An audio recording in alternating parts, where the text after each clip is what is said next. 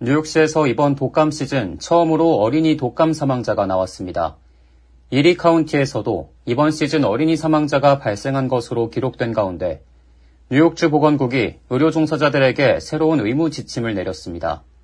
의료 종사자들 중 독감 예방 주사를 맞지 않은 사람들은 반드시 마스크를 써야 한다는 내용인데요.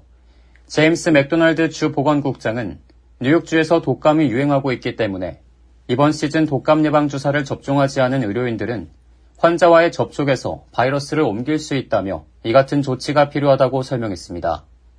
그러면서 생후 6개월부터는 반드시 독감 예방 주사를 맞아야 한다며 그것이 자신을 보호하기 위한 가장 좋은 방법이라고 덧붙였습니다. 한편 뉴욕시도 최근 독감 환자가 급증한 것으로 나타났습니다. 일주일 사이 새 환자가 약 25% 증가하며 위험 수준에 도달했습니다.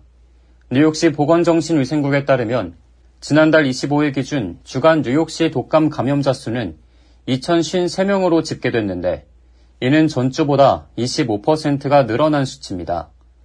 뉴욕시에서는 최근 3주 동안 감염자 폭증이 이어지고 있습니다.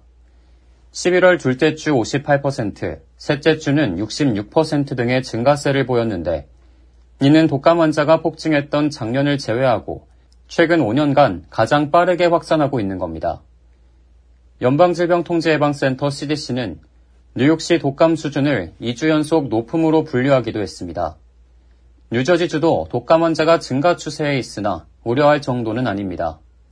11월 마지막 주 집계된 독감 환자는 총 3,375명으로 전주보다 42%가 증가했으며 이는 CDC 기준 보통 수준에 해당합니다.